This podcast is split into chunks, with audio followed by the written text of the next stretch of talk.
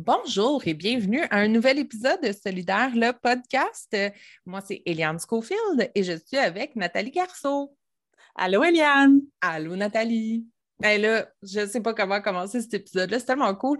Euh, on reçoit cette semaine euh, le président de l'APTS, donc Robert Como, euh, qui, qui est hyper sympathique. De un, euh, une personne que je ne connaissais pas et que je suis bien contente euh, d'avoir rencontré. Nathalie, toi, euh, la PTS dans la famille, tu connais plus ça, là, mais pour moi, c'est une découverte. Donc, oui, un président hyper accessible qui vient nous parler de la naissance, la création de la PTS, parce qu'on s'entend, hein, c'était, c'était pas, il n'y pris pas autant de place avant. Hein. Ils en ont pris beaucoup rapidement, puis c'est impressionnant, puis c'est un parcours hyper inspirant, un différent modèle avec des enjeux des choix législatifs euh, du gouvernement qui ont changé 46 fois le modèle euh, de la santé et des services sociaux et qui ont ah donné, qui ont obligé la PTS à se redéfinir à travers ces choix législatifs-là. Euh, on parle de plein de choses, évidemment, un peu de pandémie, mais aussi de privatisation, puis de pénurie de main-d'œuvre. Un, vrai plaisir. Nathalie, c'est quoi donc déjà le nom de la PTS au long? Alors, je vous le lis l'Alliance du personnel professionnel et technique de la santé et des services sociaux. Si euh, je peux me permettre un petit commentaire, l'entrevue avec Robert, ça, comme, comme Eliane disait, ça a vraiment été un plaisir. Et aussi, euh, beaucoup d'optimisme malgré tout ce qui se passe dans, le réseau de la, santé et des services sociaux, puis tout ce qu'ils ont subi, les fusions, les maraudages, puis les refusions, puis bon, ils en ont subi, ils en ont mangé tout un coup dans les, les 20 dernières années. Mais quand même, Robert a tout un optimisme. Alors, c'est vraiment euh, oui. rafraîchissant. oui, ah, super impressionnant. Donc, euh, euh, on vous laisse découvrir ça par vous-même, mais en espérant que vous allez autant apprécier l'expérience que nous. si vous voulez nous découvrir, écoutez d'autres épisodes. c'est Solidaire le podcast sur Facebook. Donc, vous pouvez aller nous donner un petit coup de pouce, vous abonner. vous pouvez aussi nous écouter sur Balado Québec, Spotify. et si ce n'est pas là que vous nous écoutez présentement, là, on ne sait pas trop. Et n'oubliez pas, si vous avez des idées, des suggestions de sujets qui vous feraient du bien d'écouter à notre, à notre podcast, ben, écrivez-nous. On est super accessible. On lit ce que vous nous écrivez. Ça nous fait toujours plaisir. Puis on vous répond. Hein, parce qu'on n'est pas bête. Fait qu'on vous on Est firme. On est firme. On n'est pas voilà. Alors, euh, sur ce, on n'a rien d'autre à dire à part que profitez de cet épisode-là avec de l'optimisme et euh, du bonheur euh, dans vos cœurs. Ça va vous faire du bien à tout le monde. Passez un excellent épisode. Bonne écoute. Bonne écoute.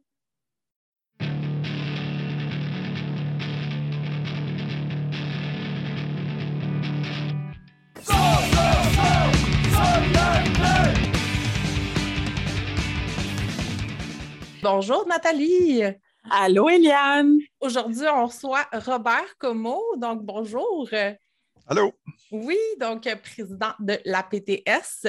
Euh, Aujourd'hui, avec nous, euh, de la grande visite. Franchement, là, moi, je suis en train de tomber en amour avec l'APTS. Super accessible, des invités, le fun à recevoir. Tout le monde dit oui. Vous êtes vraiment trippant. Euh, puis c'est vraiment, euh, c'est super apprécié. Merci pour la disponibilité et la générosité. donc, aujourd'hui, on va commencer comme d'habitude des questions super originales. Comment est-ce que, comment est-ce qu'on devient. Qui, toi, Robert? Oui, c'est qui? T'es qui, toi? D'où ce qui sort?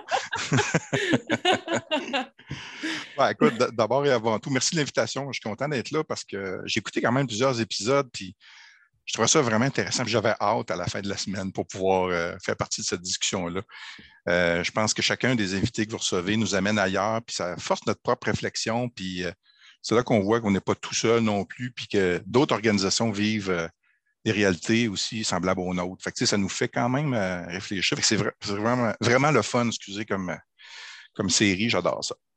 Ben, c'est qui Robert Como? Robert Como, c'est un technologue en imagerie médicale qui a gradué du cégep de Sainte-Foy en 1992 et qui a pratiqué, euh, que j'ai pratiqué dix ans là, à l'hôpital de Trois-Rivières.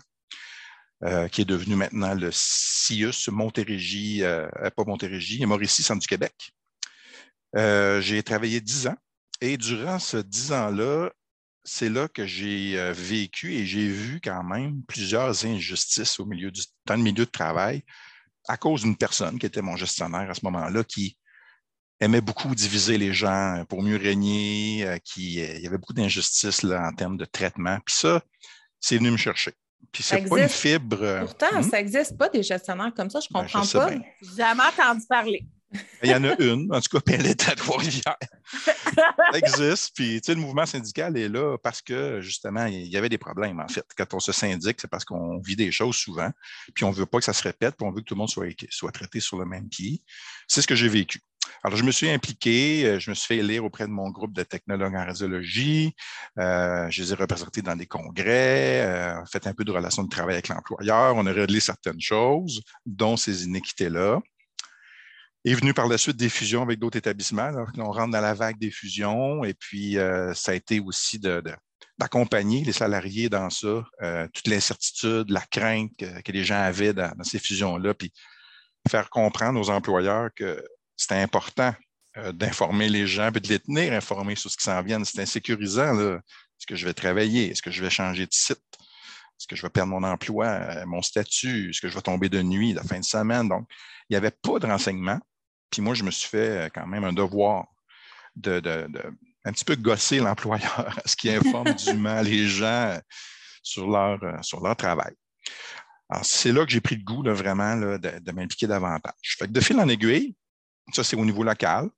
C'est ouvert un poste au niveau national qui était à ce moment-là le syndicat des technologues en radiologie du Québec. Euh, je me suis impliqué, euh, j'étais un petit peu sur le conseil d'administration. Puis peu de temps après, je suis devenu vice-président. Ça a monté vite. En l'espace de deux ans, je vous dirais, c'est arrivé.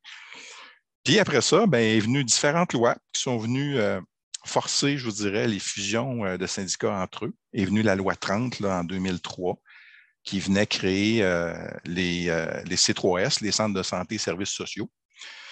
Et à ce moment-là, ben, euh, il fallait que l'organisation, le STRQ, qui était le syndicat que je m'occupais, et d'autres syndicats indépendants, on n'avait pas le choix. On ne pouvait plus représenter l'ensemble des gens sur, dans la catégorie 4. Il fallait se, trouver un autre modèle. Les syndicats indépendants sont nés il y a quand même beaucoup d'années sont sortis des grandes centrales syndicales, ne s'y retrouvaient pas dans ces modèles-là, et on a fondé des syndicats par titre d'emploi. Et ce modèle-là ne pouvait plus exister à partir de 2003. Donc, on a fondé l'APTS, l'Alliance du personnel professionnel et technique de la santé et des services sociaux. Ce sont euh, sept syndicats de titre d'emploi qui se sont euh, unis ensemble pour pouvoir proposer le même modèle encore aux techniciens et aux professionnels de la santé. Un syndicalisme basé, oui, sur des intérêts des professions, mais aussi de pouvoir décider entre nous euh, comment on décide de, notre modèle syndical à côté d'un modèle de centrale. Donc, c'est une autre proposition qu'on offrait aux gens à ce moment-là. Puis ça, ça, a quand même bien fonctionné. Là, on est passé de 15 000 membres hein? un petit peu. ça répondait à un besoin, je veux le dire comme ça. on a presque doublé le membership là, euh, dans, cette, euh, dans cette période de maraudage-là, là, en 2004. Quand tu parles de modèle, excuse-moi Robert, euh, hmm? pour préciser, vous, vous fonctionnez parce que, par exemple, moi et Eliane, on vient du SFP, on fonctionne en section locale, mais hmm. vous, à la PTS, c'est différent. Oui, il y a un seul syndicat qui est un syndicat national qui détient toutes les unités d'accréditation, contrairement à d'autres modèles d'organisation mm-hmm. où c'est plusieurs syndicats dans chacun des milieux de travail qui sont en fait euh, réunis sous une centrale syndicale qui souvent donne des services, puis qu'il y a mm-hmm. des paliers intermédiaires, souvent en fédération, qui viennent aussi, qui ont des mandats différents. Donc, quand je dis proposer notre modèle, ce n'est pas mieux qu'un autre, ce n'est pas pire qu'un autre, c'est vraiment un choix là, que les gens font euh, pour obtenir des services puis pour être représentés. Là. Fait que, euh, de fil en aiguille, jusqu'en 2022, aujourd'hui, on est rendu 60, 60 000 techniciens professionnels de la santé sous le même drapeau. On est pas mal fiers de ça, de cette réussite-là. Mais les défis ne s'arrêtent pas là quand même. Ah, mais là, mais non, mais c'est, si on veut euh, avoir plus de monde, ça vient avec plus de défis, hein, faut le dire. Exact. mais euh, je dois le dire, tu sais, comme je pense que ça vaut quand même la peine de prendre un petit instant ici puis de souligner euh, que pense que n'importe qui qui côtoyait pas, bon, tous ceux qui ont vécu le maraudage en milieu de la santé, tout le monde est traumatisé, ça c'est autre chose, mais tout le reste du milieu syndical euh, vous a vraiment, vous êtes arrivé, vous avez pris votre place, euh, vous êtes arrivé dans le paysage syndical vraiment, avec des gains incroyables. Je pense que, euh, puis il faut le souligner parce que c'est du travail invisible, hein, tout construire cette force de membres euh, de travailleurs et de travailleuses-là. Donc, euh, franchement, chapeau, euh, c'est impressionnant. Je pense qu'on peut, on peut dire ça. Ben, on s'était mis des objectifs, puis je vous dirais que c'est au-delà des objectifs. C'est sûr que on a, il faut rendre la marchandise aussi. Il faut, il faut livrer la marchandise qu'on a promis. Puis les défis sont encore là. il y a eu une autre vague de maraudage en 2017 à cause de la loi 10, en fait, qui est venu recréer des structures encore plus grosses, qui sont les centres intégrés de services, euh, centres intégrés de services, euh, de santé et de services sociaux. Et suite à ça, c'est sûr qu'il y a des groupes qu'on ne représentait pas auparavant, ou très peu. Si je pense au centre jeunesse, euh, les CRDI, on avait quelques membres qui étaient en, CRDI, qui sont les centres de réadaptation à déficience intellectuelle, que maintenant on, représente grandement. Alors, il fallait s'adapter, il fallait comprendre leur réalité, il fallait aussi comprendre leur culture syndicale qui était différente de la nôtre, ce qui amène ces propres défis-là. Puis là, mon rôle maintenant, c'est d'essayer d'ouvrir l'esprit un peu de tout le monde à la PTS pour qu'on puisse prendre du bon dans tout ce qui s'est présenté devant nous. On avait la culture à PTS, oui, mais il y en a qui viennent d'ailleurs, puis c'est pas l'antéchrist, là. Il y a du bon stock, puis il y a des bonnes pratiques ailleurs, mm-hmm. et il faut, il faut s'en inspirer pour que notre organisation soit toujours la meilleure possible et la plus près des membres. C'est ça le défi de tous les jours qu'on a à faire.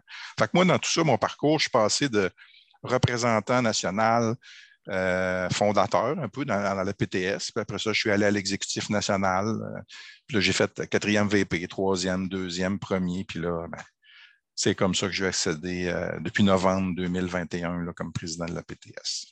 Ben, c'est super intéressant comme parcours. Puis je dois dire que c'est rare, je ne pensais jamais dire ça à voix de ma vie, mais c'est vraiment toutes les, réformes libérales qui vous ont permis de grandir. C'est des baptêmes de feu, par exemple. C'est des réformes qui se sont faites dans la violence ultime, mais je, je pense qu'à travers tout ça, je pense que tout le monde associe ça à des très, des très mauvais souvenirs de néolibéralisme, mais là, d'un coup, il y a quand même une force syndicale qui est ressortie de ça. Et euh, c'est, je pense que c'est à noter. Tout à fait. Mais en même temps, on était avant l'arrivée de ces fusions forcées-là, parce que ça, on les a toujours contesté, puis encore là, c'est très discutable de forcer du monde à rentrer dans un paquet. Hein. On appelle, nous, on est dans la catégorie 4, la catégorie des techniciens professionnels de la santé. Mais ce modèle-là de nous forcer à être entre nous tout le temps, c'est bien, c'est correct, je ne décris pas ça, mais c'est quand même pas notre choix. Ce n'est pas le choix des membres non plus. Fait nous, on gravite autour d'un choix législatif qui a été fait depuis ce temps-là. Ça, ça, je voudrais que c'était un petit peu ordinaire. Mais en même temps, avant l'arrivée de ça, on avait commencé à se poser des questions dans nos syndicats indépendants au départ. Je vous donne un exemple euh, qui frappe un peu. Au CHU de Québec, qui est pas mal le regroupement de cinq hôpitaux dans la région de Québec, capitale nationale, dans notre modèle, ancien modèle, on avait 54 unités d'accréditation dans cinq hôpitaux. Fait quand j'avais des unités de 10 personnes, de 4 personnes, une en médecine nucléaire, une en radiologie diagnostique, une autre. Fait on avait déjà commencé à se dire, on est 10 000 membres, puis on a 1000 unités d'accréditation. c'est, c'était un petit peu moins fonctionnel. ouais, ça fait beaucoup de À quelque part, oui. Puis, tu sais, en même temps, je peux comprendre l'employeur de se dire, moi, je suis un employeur, là, puis j'ai 54 unités d'accréditation à gérer. Puis là, je ne parle pas des unités générales des, autres catégories. c'est quelque chose. C'est énorme. C'est énorme. Puis les fusions, euh, ben, les, grosses fusions des CIUS et des CIS arrivent euh, en 2017, c'est bien mm. ça.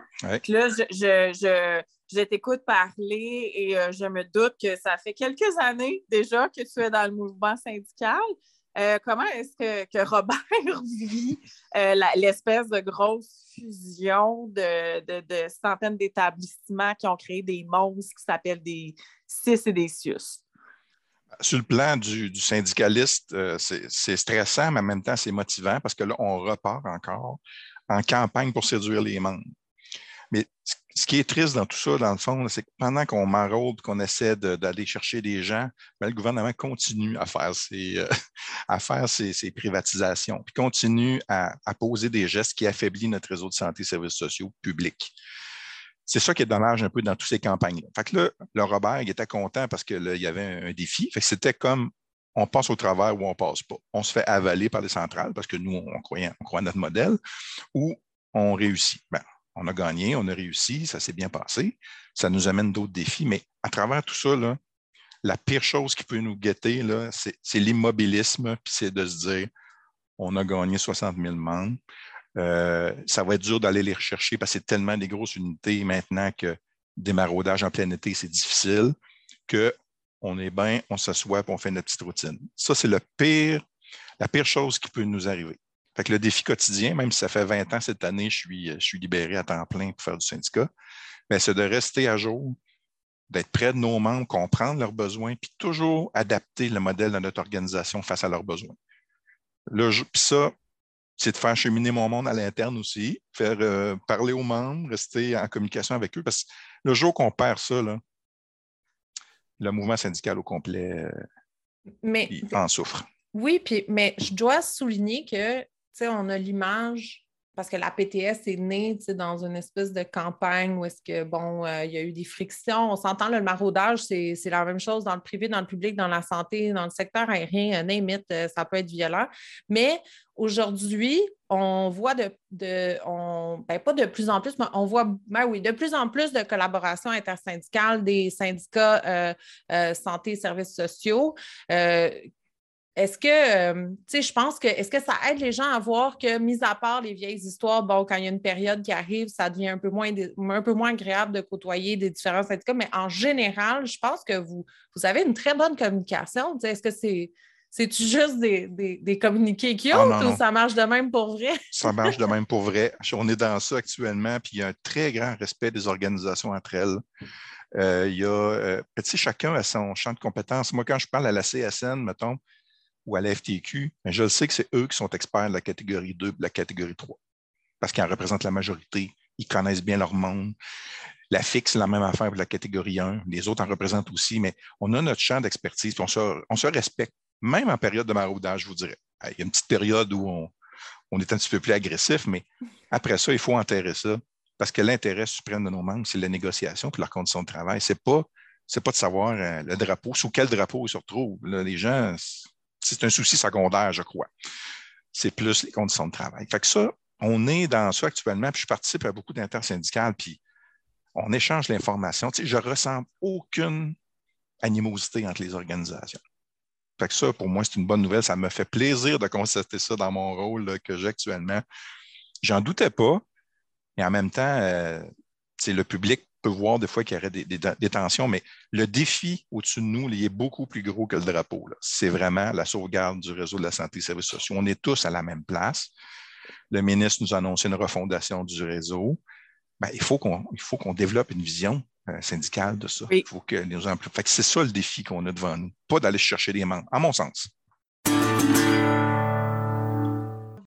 Bon, il y a eu les fusions en 2017, c'est un choc pour tout le monde. Et là, 2020, on sait que ça ne va pas euh, génial dans le réseau de la santé et des services sociaux. 2020 arrive, la pandémie. Et là, je sais qu'il y a des négos mélangés là-dedans pour vous. Comment ça se passe à la PTS avec tout ça? Moi, je, veux juste, euh, avant que vous répondiez sérieusement, je veux dire une niaiserie. Est-ce que vous avez une carte de bingo? Qu'est-ce qui peut nous arriver à chaque année? Euh, une pandémie, une refonte, une réforme, un changement de leadership euh, au gouvernement du Québec, plus de subventions, des subventions, plus de staff, du staff. Est-ce que vous faites une map euh, avec, euh, tu sais? Je pense que c'est une carte, là, tu sais, quand la, carte de bingo, c'est la carte pleine. oui, c'est ça. Je pense qu'on est dans ça. C'est le pire conjoncture qu'on ne pouvait pas avoir, mais tu sais, en même temps, on fera le bilan un peu plus tard, mais ça nous a permis puis de démontrer surtout à la population la fragilité du réseau de la santé et des services sociaux. Ils l'ont constaté, là. Tu sais, quand seulement les syndicats sortent pour, euh, pour dénoncer ça, ben, les gens pensent que, puis ah, ben, c'est pour le bien de leurs membres, ils en veulent plus, puis ce n'est pas nécessairement vrai. Là, ils l'ont vu, ils l'ont vécu. À tous les jours, c'était dans les manchettes et c'est un fait. Puis il y a eu des, dizaines de milliers de morts associés à ça. C'est triste. Là. Ça a pris ça. Mais là, il faut garder ça vivant un peu, malgré tout, dans l'imaginaire des gens, dans la mémoire des gens. Parce que ce qui s'en vient, il faut qu'on se crée comme un genre de bouclier euh, budgétaire pour préserver les budgets en santé et services sociaux, pour pas que ça devienne un objet électoral d'aller chercher du cash là pour pouvoir financer des, quatrièmes liens et des cinquièmes liens. Comme société, nous, on veut quel genre de système santé et services sociaux? les personnes âgées, on les traite comment? C'est ça. Oui. Qu'est-ce qui s'en vient là? Parce que là, M. Dubé annonce une espèce de réforme, il annonce que ça, ça va être euh, toute une aventure, mais est-ce qu'on sait qu'est-ce que le gouvernement veut ou c'est des annonces? on ne sait pas trop? On ne sait pas trop. La chose qu'on sait, par exemple, je ne me souviens pas du nom, mais la personne qui a été mandatée au ministère, c'est le même qui a dessiné la, la, réforme du docteur Barrett. déjà là, j'ai une petite, inquiétude, mais en même temps, ça dépend des mandats qu'il a, qu'on lui donne. C'est pour ça qu'on veut faire partie du, euh, de la décision et du débat public. C'est pour ça que nous, on croit qu'il faut le faire ensemble avec les autres organisations. Tu Au-delà du maraudage et ces enjeux-là, on le vit, on est dedans à tous les jours dans ce réseau-là. Puis on sait ce qui marche, puis on sait ce qui ne marche pas. Les gestionnaires, eux, c'est des gestionnaires, ils gèrent des chiffres, ils gèrent des colonnes de chiffres, les ressources humaines. Ben nous, on est les deux pieds dans, le réseau. Les, services, sociaux, pardon, c'est l'enfant pauvre du, réseau. Là. Les centres jeunesse aussi, euh, vous avez reçu deux de mes collègues récemment dans une autre entrevue, c'est ça a toujours été mis de côté, puis ça a pris encore une fois un drame pour qu'on se réveille collectivement. Puis il y en a eu, on, a parlé de ce drame-là, mais il y en a eu d'autres, puis il y en aura probablement d'autres, malheureusement. Mais c'est collectivement qu'on l'échappe. Ce n'est pas les gens qui y travaillent, c'est qu'ils n'ont pas les moyens d'accomplir leur tâche. C'est frustrant pour eux puis pour elles. C'est ça, euh, je vous dirais que c'est euh, ça qui me motive, je vous dirais, à, à, faire de la politique, parce qu'on fait un peu de politique quand même, puis faire prendre conscience aux décideurs à la population que on est à l'heure des choix, je pense, pour nos réseaux. santé de services sociaux. On est là, là je crois.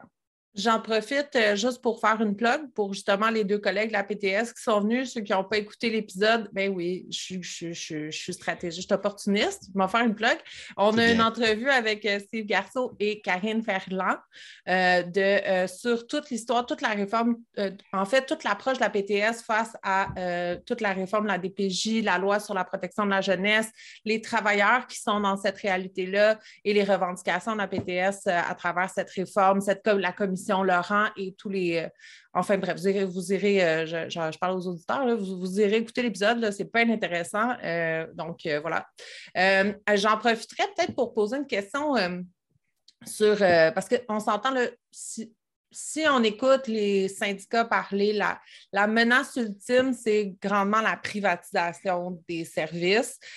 puis c'est un mot là, qui est garoché à droite et à gauche, la privatisation, la privatisation. Comment ça, comme, je ne suis pas certaine que tout le monde fait bien le lien entre c'est quoi le danger de la privatisation. Est-ce qu'on pourrait démystifier ça un peu ensemble? Comme ça veut dire quoi concrètement euh, la différence entre un service public et la privatisation de la santé et des services sociaux? Euh, c'est une question ben large, je m'excuse. Non, non, non, mais très, très. Je veux dire, c'est exactement, euh, c'est parfait. Je vais te donner ma vision. moi, je suis un technologue en imagerie médicale. je vais te donner un exemple plus de ce que j'ai vécu. Euh, quand j'ai commencé ma carrière, il y avait très peu de cliniques radiologiques privées. Il n'y en avait pas beaucoup. Puis euh, le réseau public, tu pouvais te présenter dans un département, tu avais tes services, ça allait bien. De fil en aiguille, les, euh, médecins, parce que ça part souvent de là, obtiennent des privilèges de pouvoir ouvrir des cliniques privées et le gouvernement paie à ces médecins-là, bien sûr, le tarif pour, si je prends l'exemple du radiologiste, pour lire l'examen, mais leur donne aussi de l'argent pour qu'ils puissent faire vivre leur clinique, pour les employés, pour l'entretien, les frais de bureau, tout ça. Et parallèlement à ça, on développe quand même le réseau public. Donc, le gouvernement paie à la fois des appareils euh, en imagerie médicale dans les hôpitaux, qui servent souvent de plus en plus que de jour, peu de soir, presque pas de nuit, et à la fois paie aussi des appareils neufs euh, aux radiologues. Et. Fait le radiologue, lui, s'il fait plus d'argent dans le privé, ben, il va donner moins de disponibilité dans le public, va aller à sa clinique, parce que plus il fait d'examens, plus il est payé. Donc, on développe comme deux réseaux parallèles et c'est le gouvernement qui finance les deux. Mais le patient, lui, quand il arrive et il va au public, euh, au privé, pardon, ben, il trouve ça le fun parce qu'il dit Bon, je présente ma carte, euh, je passe, euh, puis ça va plus vite. Mais parallèlement à ça, dans ses impôts à lui, il paie quand même l'appareil de résonance magnétique au, au public. Il paie les technologues qui sont là. On pourrait tout garder ça au public, par des gens qu'on a formés par nos impôts, les technologues en imagerie médicale, qui ont, ont fréquenté le réseau d'éducation publique. Mais on est comme, je ne sais pas comment euh, vous illustrer ça mieux que ça, mais on paie les deux côtés. On a l'illusion qu'on est mieux servi au, au, privé, mais en fait, on est capable de tout faire ça au public. Oui, puis en fait, le gouvernement paye pour tout ça, mais pourquoi alors avoir un réseau privé? Tu sais, je veux dire, tant qu'à faire, payer pour que ça soit au public, là. Je veux dire. Ils ont comme c'est clair que c'est clair qu'il manque il y, a, un manque de vision claire de leadership politique là-dedans. Euh, je soupçonne, j'émets une hypothèse, peut-être à cause du poids des médecins dans la politique euh, provinciale, mais qui suis-je? C'est une simple hypothèse. Ben, on observe, hein, on fait des, liens. c'est ça. Euh, mais c'est super clair, j'apprécie, puis je trouve ça important d'en parler parce que, euh, tu sais, on a des expressions là, hyper, euh, hyper utilisées au Québec, le système à deux vitesses, la privatisation, l'enfant pauvre, c'est la santé. Puis je trouve que des fois, on oublie d'aller plus loin dans la réflexion puis de faire le lien parce que je pense qu'il y, a des gens qui ne font pas justement le lien de leurs impôts. Eux, ils payent pour des services de santé qui sont supposés être accessibles, universels et gratuits et nanana. Mm-hmm. Et d'un système public. Euh, puis ils ne font pas tout le temps le lien quand ils vont chez le médecin, si c'est au privé ou au public. Fait que je trouvais que c'était une excellente. Qui, avec qui d'autre, ça aurait été mieux d'en parler? Hein? Je vous le demande. Ah, c'est ça. Puis si moi-même, je suis victime de ça, je n'ai pas de médecin de famille. Hein. Je suis une des victimes de. Je demeure à Montérégie. Ça fait dix ans que je suis sur une liste d'attente pour avoir un médecin de famille que je n'ai hein? pas. Fait que je vais, je vais avoir un privé à contre-cœur. J'ai besoin quand même d'un certain suivi. Ça me coûte 125$ la shot mais je paye quand même des impôts pour avoir des médecins ou ben euh, des médecins. Puis, euh, puis j'aime ça, payer des impôts. Je n'ai pas de problème à payer des impôts, mais je, veux avoir le service qui vient avec. Euh, j'ai voulu voir aussi un dermatologue, même affaire impossible de voir un dermatologue à Montérégie à une certaine époque pouvait me faire enlever des, petites tumeurs un peu partout. Ben, il a fallu que j'aille au privé aussi, puis j'ai payé. Fait que ça, les plus riches ne posons pas la question. Ils se disent, bon, je vais y aller au privé, je vais le payer, le 1000 pièces pour me faire enlever la petite tumeur que j'ai dans le front. Mais ce n'est pas normal qu'on pense comme ça parce que plus on va drainer les ressources vers le privé, moins il y aura d'accès au public. les personnes qui ont le moins de voix, les personnes âgées, euh, les personnes avec des ressources financières euh, plus limitées, ben, ils vont attendre, puis ils auront les, ressources euh, en dernier recours. On s'en va vers ça, puis c'est ça qui m'inquiète. moi, je veux un accès public, universel à tout le monde, mais donnez-nous accès pour vrai, par exemple. Puis les médecins, euh, à un moment donné, il faut choisir, on les rémunère, on les rémunère comment et qui, mène le réseau de la santé et des services sociaux? Ben, ça devrait être la population qui devrait dire c'est ça qu'on veut comme réseau. Puis, euh, garder ça et non pas le, diluer au fur et à mesure. Puis en plus, euh, parce que les gens qui travaillent dedans, euh, par exemple, les invités, on parle de Steve et Karine, la discussion qu'on a eu l'autre fois, eux, ils sont rendus beaucoup plus loin dans la réflexion. Je dis eux, mais c'est vous. Dans le fond, c'est à la PTS, les revendications politiques, c'est des premières lignes, la proximité, euh, la prévention, mm-hmm. euh, plus de temps pour, euh, peu importe la, profession, mais là, c'est sûr qu'on parlait des services de, pour la loi sur la protection mm-hmm. de la jeunesse, là, mais plus de temps pour une approche humaine. Donc, tu sais, on n'est pas capable, présentement, la situation, c'est qu'on a de la difficulté à faire reconnaître que ça devrait être 100% public, mais l'objectif, ça devrait être que ça devrait être 100% public, euh, avec des ressources en prévention, avec des employés qui ont une charge de travail décente, avec. de bonnes conditions. Oui, c'est ça. Ça ne ça, t'empêche pas de dormir la nuit. Des fois, ça dire Oh, la pente est haute, pas mal. c'est un défi de plusieurs carrières en ligne. Il y a des gens qui vont me succéder, mais il faut, il faut le prendre de front. Euh, il faut commencer à quelque part. C'est un autre exemple frappant, un psychologue. Je vous mets au défi de trouver un psychologue dans le public avec un accès rapide. Bonne chance. Des mois et des mois d'attente. Puis justement, ça m'amène à parler, là, on parle de psychologue et tout, ça m'amène à parler un peu de la santé mentale des travailleurs et des travailleuses dans le système de santé des services sociaux. Euh, comment est Qu'est-ce que vous faites la PTS sur ce sujet-là? Avez-vous des chantiers, des comités? Euh, parce qu'on sait, là, c'est une, une problématique. C'est une énorme problématique. La détresse psychologique de nos membres, particulièrement en temps de pandémie, il y, a, certains de nos membres qui ont vu des choses qu'ils ne devraient pas voir parce qu'ils ont été délestés, ils ont été affectés à des CHSLD, c'était pas leur travail, puis ils ont vu des choses qui les ont un peu traumatisés. On est des gens en centre jeunesse qui côtoient la misère à tous les jours, puis pas de moyens. Quand tu es, un professionnel de la santé, puis tu es programmé pour régler une situation, puis tu n'as pas le moyen de le faire, ça crée une détresse psychologique. Parce que tu dis, euh, est-ce que j'ai tout fait ce que je devais faire? Tu te couches le soir avec ça, puis tu accumules, puis tu accumules, puis tu accumules. Tu es, technologiste médical, tu arrives dans ton laboratoire, puis tu ne vois pas le bout de finir d'analyser des, tests de COVID, puis il y en arrive, temps supplémentaire obligatoire. Fait que les gens, ils ont le PAE, le, programme d'aide aux employés. Mais quand tu as fait toutes tes séances, bien, on retombe au problème initial. Essaie de trouver un psychologue.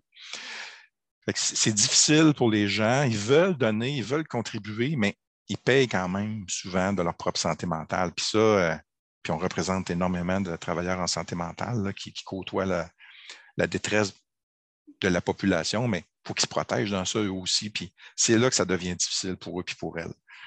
Puis ils n'ont pas vraiment de ressources non plus pour aller un peu purger cette, euh, cette tension-là, puis aller discuter. Euh, tu n'iras pas jaser avec une de tes collègues de, difficultés que tu as eues dans la journée, elle a vécu la même affaire. Tu peux le faire, mais ça devient lourd pour ah, les deux. Ça aide, mais ça ne règle pas le problème. exact, tout à fait. fait que là, on leur dit aux gens, ben, trouvez des moments, prenez vos pauses, euh, essayez de limiter votre temps supplémentaire, mais tu sais, on est des professionnels, c'est programmé pour aider les gens, puis qu'est-ce que tu vas me dire là que ta pause? Je n'ai pas le temps, j'en ai huit qui attendent. Si je comprends ça, là, fait que moi, j'arrive avec mes petites solutions sur un problème qui est quand même très gros.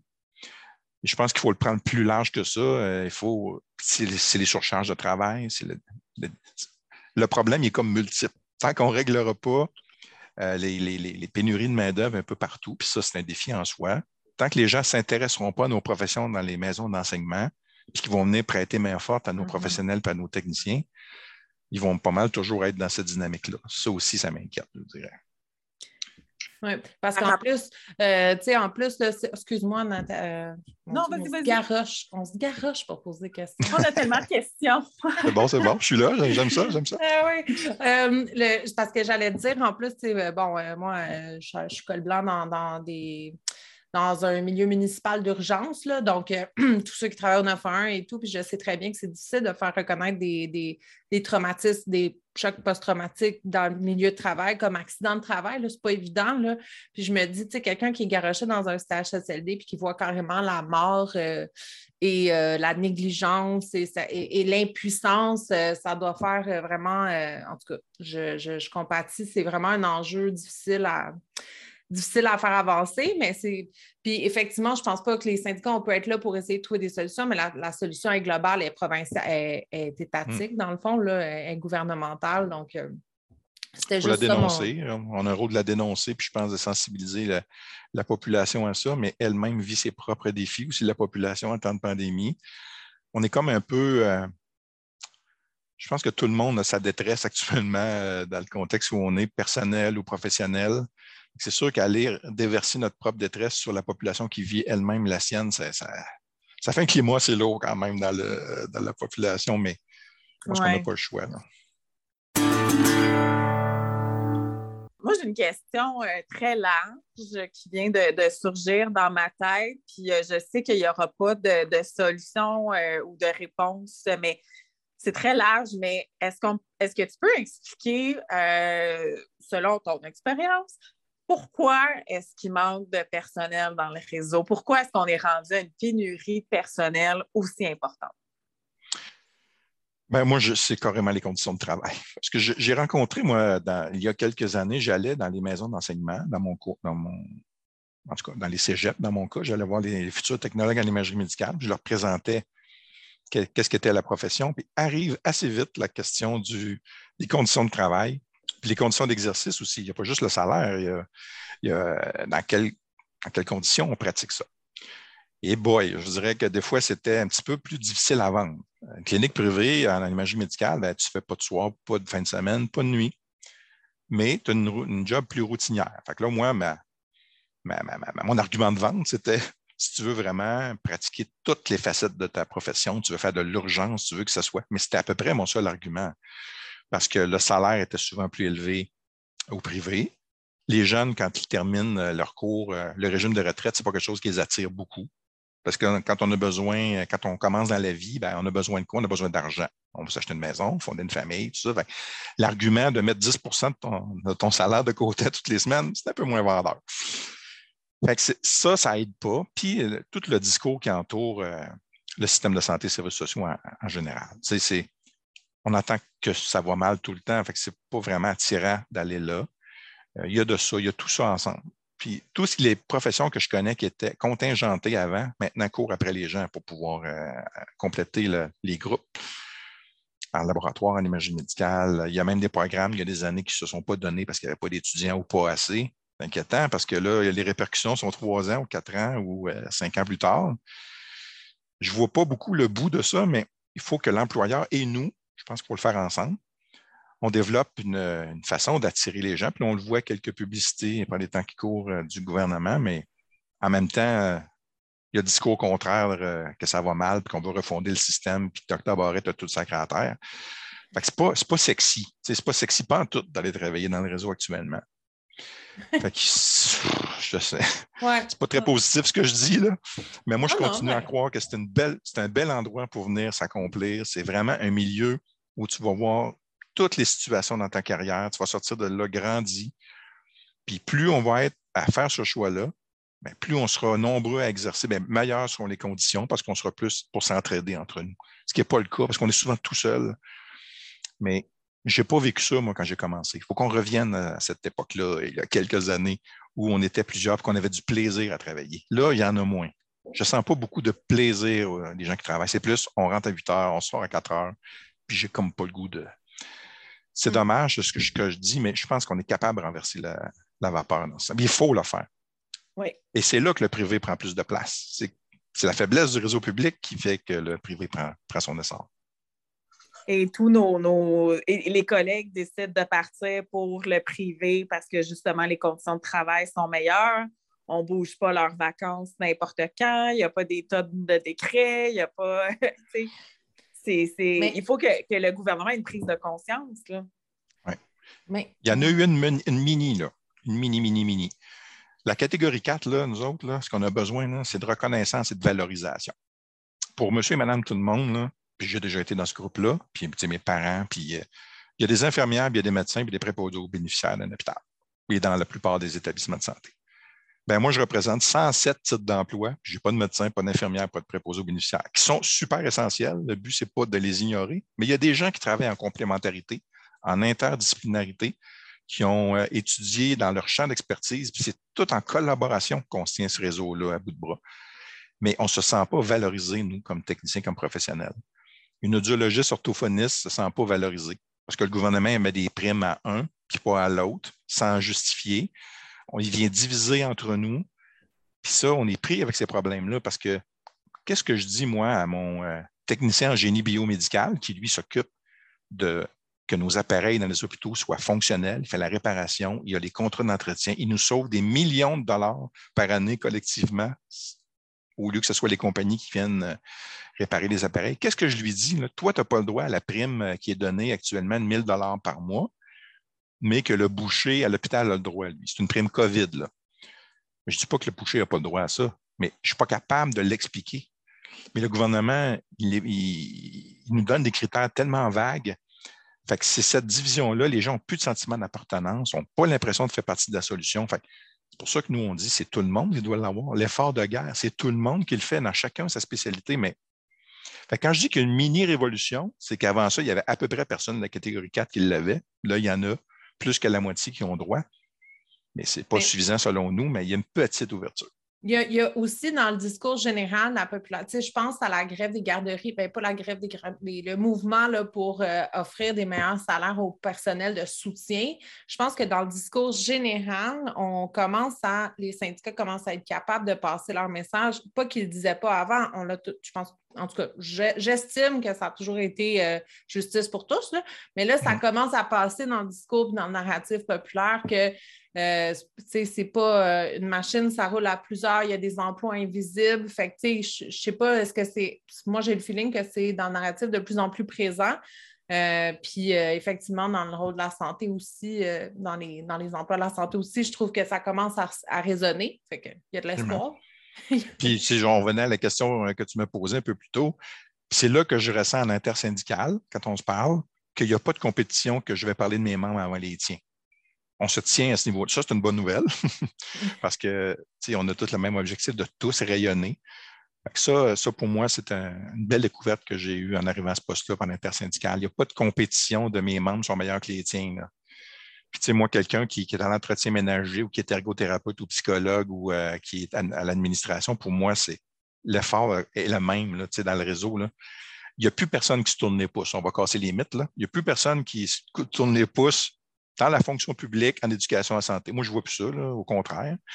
Ça, ça a un vieux mythe qui perdure. Là. On a le régime de retraite, euh, puis c'est Oui, c'est comme un lien de euh, corrélation directe. Ah. Si tu as un régime de retraite puis des avantages sociaux, ça veut dire que tu te pognes le derrière. Exact. Ce que je comprends, en tout cas, je peux garantir qu'effectivement, la fonction publique municipale, on ne se pogne pas le beigne. Là. Je trouve Il n'y a personne qui se pogne le beigne. je veux dire, moi, c'est vieux, c'est tenace. Mais tu sais, ça coûte 10 12 10, entre 10 et 12% de notre paye à toutes les semaines pour ce régime de retraite-là. On le finance nous-mêmes, puis on a sacrifié des augmentations de salaire dans le passé pour le mettre sur pied, ce régime-là. Il n'est pas venu du ciel comme ça, ils se sont battus pour l'avoir. Et c'est la seule chose qui nous différencie du privé, un système de, un régime de retraite à prestation déterminée. C'est la seule affaire. S'il n'y a pas ça, là, je dirais que c'est fini. Là. Je veux dire, quel avantage on aurait de plus? C'est le seul qu'on se finance nous-mêmes. Alors là, c'est sûr que. en plus. Ouais. Puis malgré ça, le fait qu'on paye ça, puis que l'employeur nous en paie une partie, on est moins payé globalement que le privé. J'en profiterai juste parce que, bon, là, moi, je suis une vendue des comités jeunes, de la relève syndicale. Fait que c'est sûr que je ne peux pas passer à côté de l'opportunité d'en discuter. Là. C'est comme euh, j'en rêve la nuit. Là. Je suis un, peu obsessif mon affaire. Là, fait que je vais en parler dans le podcast aussi. Euh, je, je tantôt, on disait la retraite, les jeunes, ils ne sont pas toujours ouverts, puis c'est vrai, ce n'est pas le sujet numéro un de préoccupation quand tu as un emploi. Euh, ça va être quoi de mon fonds de retraite dans je ne sais pas combien de décennies. Euh, mais euh, ce n'est pas le seul enjeu qui est difficile des fois à, expliquer, à mettre en contexte avec la relève des, travailleurs. Et évidemment, ça vient avec la relève des représentants syndicaux. Vous, de votre côté, la structure, est-ce que vous, vous, parce que est-ce que vous, vous sentez le besoin de faire des, des structures de relève syndicale? Des structures jeunes ou euh, parce que vous êtes aussi déjà très, vous avez beaucoup de représentations jeunes dans vos instances. Fait que c'est pour ça que je me demande, je regarde vos, représentations, puis je me dis, mon Dieu, ils n'en ont pas de besoin, ils sont comme tout en dessous de, je, je vais dire, je vais pas dire de chiffres, là, mais ils sont quand même, la représentation est, jeune dans, dans, vos structures. Fait que c'est comment vous, c'est quoi votre vision par rapport à ça? Ouais. Ben, on n'a pas de structure jeune, malheureusement. Parce que, on a beau voir euh, la moyenne d'âge de nos membres, je pense que c'est 37 ou 38 ans. C'est quand même jeune, très jeune, parce que c'est des jeunes professions euh, quand même. Puis il y a eu beaucoup de, relèves, mais dans nos instances, c'est vrai. Mais ce n'est pas parce que c'est jeunes-là que ça va le demeurer. je pense qu'il faut, euh, puis on est rendu là, je pense que ça s'en vient. On a mis euh, sur pied un comité LGBT ou plus la, diversité sexuelle, comme je devrais plus dire.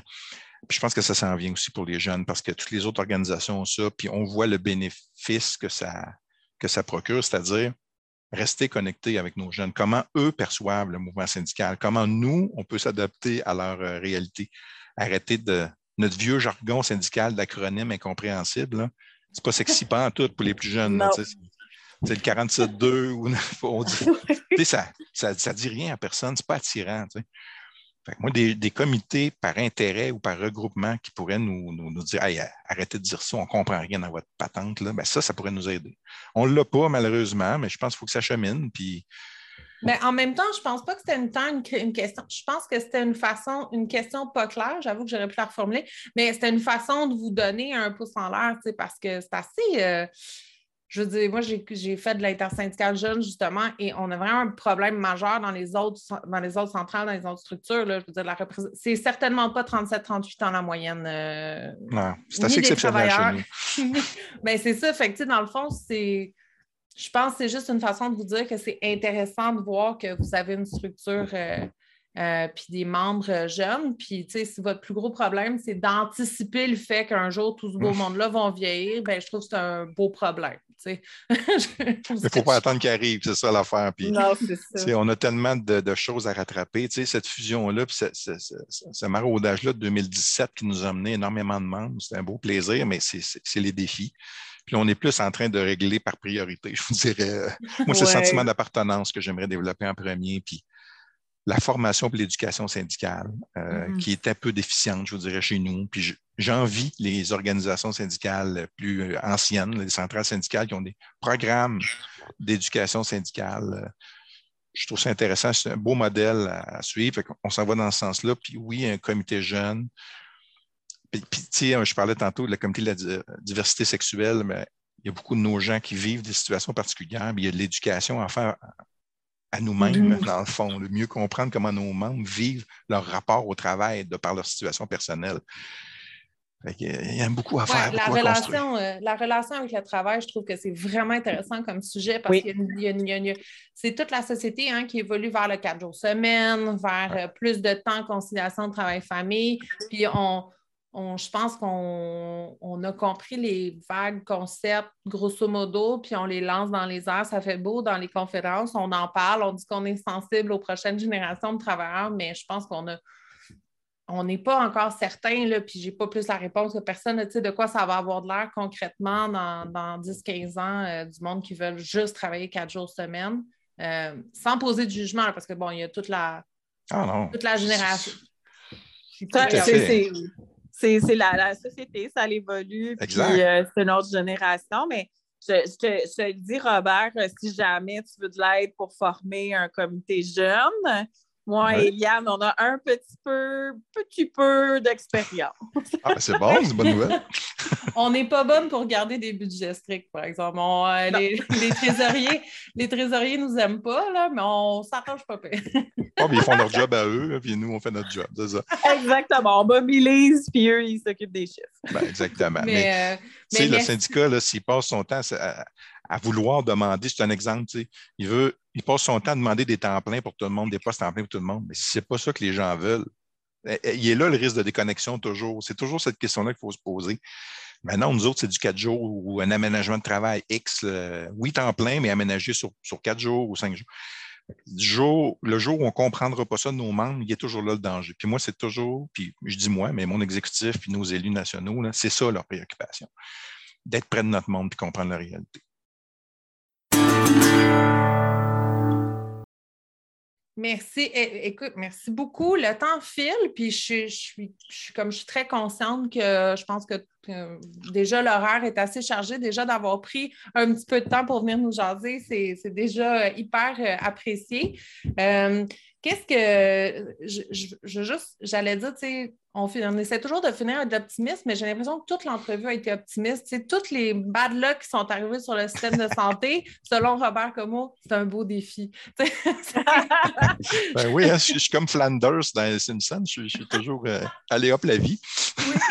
mais, mais puis c'est positif, là, c'est vraiment pas une critique. Je pense que c'est l'attitude qu'il faut avoir. Mais euh, qu'est-ce que c'est quoi après? Parce que là, mettons, on veut changer de sujet là, à part la COVID. C'est quoi les prochaines choses qu'on vous souhaite pour euh, l'année qui vient? Euh, mise à part là, le sortie de pandémie, puis qu'on en revienne tous, puis que mais à part ça, c'est quoi les enjeux qui s'en viennent? Euh, Qu'est-ce qu'on a à vérifier, à, regarder à l'œil, par exemple? Pour nous, comme, comme APTS, c'est vraiment la prochaine ronde de négociation. Euh, Sincèrement, là, on est sorti un peu euh, écorché de la dernière, dans le sens que notre dernière négociation, il y a seulement 55% de nos gens qui l'ont accepté, le résultat. Et pour nous, moi, quand je- le diagnostic que je fais quand je regarde ça, c'est oui, on est allé chercher le maximum qu'on pouvait aller, c'est ce qu'on a dit comme discours. Puis sincèrement, à la table, on ne pouvait pas aller plus loin compte tenu de toutes sortes de facteurs. Maintenant, moi, je représente 107 titres d'emploi qui manquent de valorisation, ces gens-là, et de, de, de, de, re- de- de- de reconnaissance de la part de l'employeur. Ben, il est là mon défi pour la prochaine fois. Le, mandat numéro un d'une organisation, c'est de négocier puis de faire des relations de travail. Ben, moi, je veux réussir la prochaine période de négociation. Euh, je ne veux pas que nos membres aient des, des attentes. Je ne veux pas donner des attentes irréalisables à nos membres, mais ce qu'on va se donner comme objectif, je vais tout faire pour les atteindre. Je parle au jeu, mais la PTS, on va tout faire pour les atteindre. Pour moi, c'est notre, c'est un incontournable. Puis je veux le faire avec d'autres organisations syndicales si elles le veulent bien. On va s'en parler. Euh, on a des beaux projets, je pense, à faire ensemble, ne serait-ce que de redessiner notre service de santé, notre réseau de santé et services sociaux pour que nos membres soient bien et qui aiment venir travailler dans le réseau puis qu'on attire de nouveaux membres. Ça, c'est l'objectif ultime. Des beaux défis. J'allais dire, le, le napperon est bien rempli. Oh oui, il y, a, deux étages, deux, trois étages.